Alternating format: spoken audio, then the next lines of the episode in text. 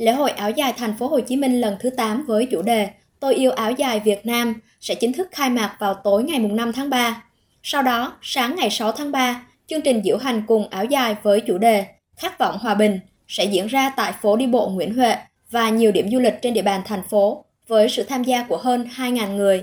Tối cùng ngày sẽ là chương trình nghệ thuật Áo dài ơi tại công viên tượng đài Chủ tịch Hồ Chí Minh. Từ ngày mai 2 tháng 3, các cuộc thi như duyên dáng áo dài thành phố Hồ Chí Minh, áo dài online và cuộc vận động thiết kế mẫu áo dài với chủ đề áo dài ra thế giới cũng sẽ lần lượt được diễn ra. Thông tin chi tiết về các cuộc thi được đăng tải trên website lễ hội áo dài thành phố Hồ Chí Minh.com.vn và fanpage lễ hội áo dài thành phố Hồ Chí Minh. Ban tổ chức kêu gọi người dân thành phố và cả nước cùng tham gia hưởng ứng các cuộc thi cũng như tăng cường mặc áo dài trong tháng cao điểm này để tôn vinh vẻ đẹp của Bộ Quốc phục Việt Nam.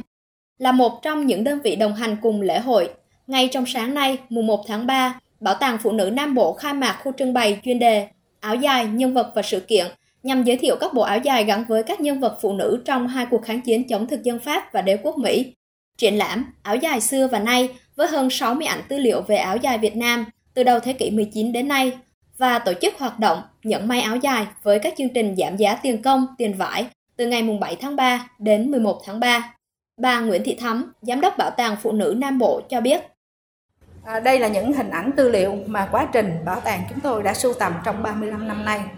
Cũng trong dịp này thì Bảo tàng Phụ nữ Nam Bộ của chúng tôi có tổ chức hai cái quầy nhận may áo dài cho khách. Khách đến tham quan sẽ được giảm giá tiền công may một bộ áo dài. Và đặc biệt chúng tôi sẽ giảm giá tiền công cho khách đoàn từ 10 người trở lên. Bảo tàng chúng tôi muốn khuyến khích các tầng lớp chúng ta hãy tận dụng những sự kiện để chúng ta có thể xuất hiện với bộ áo dài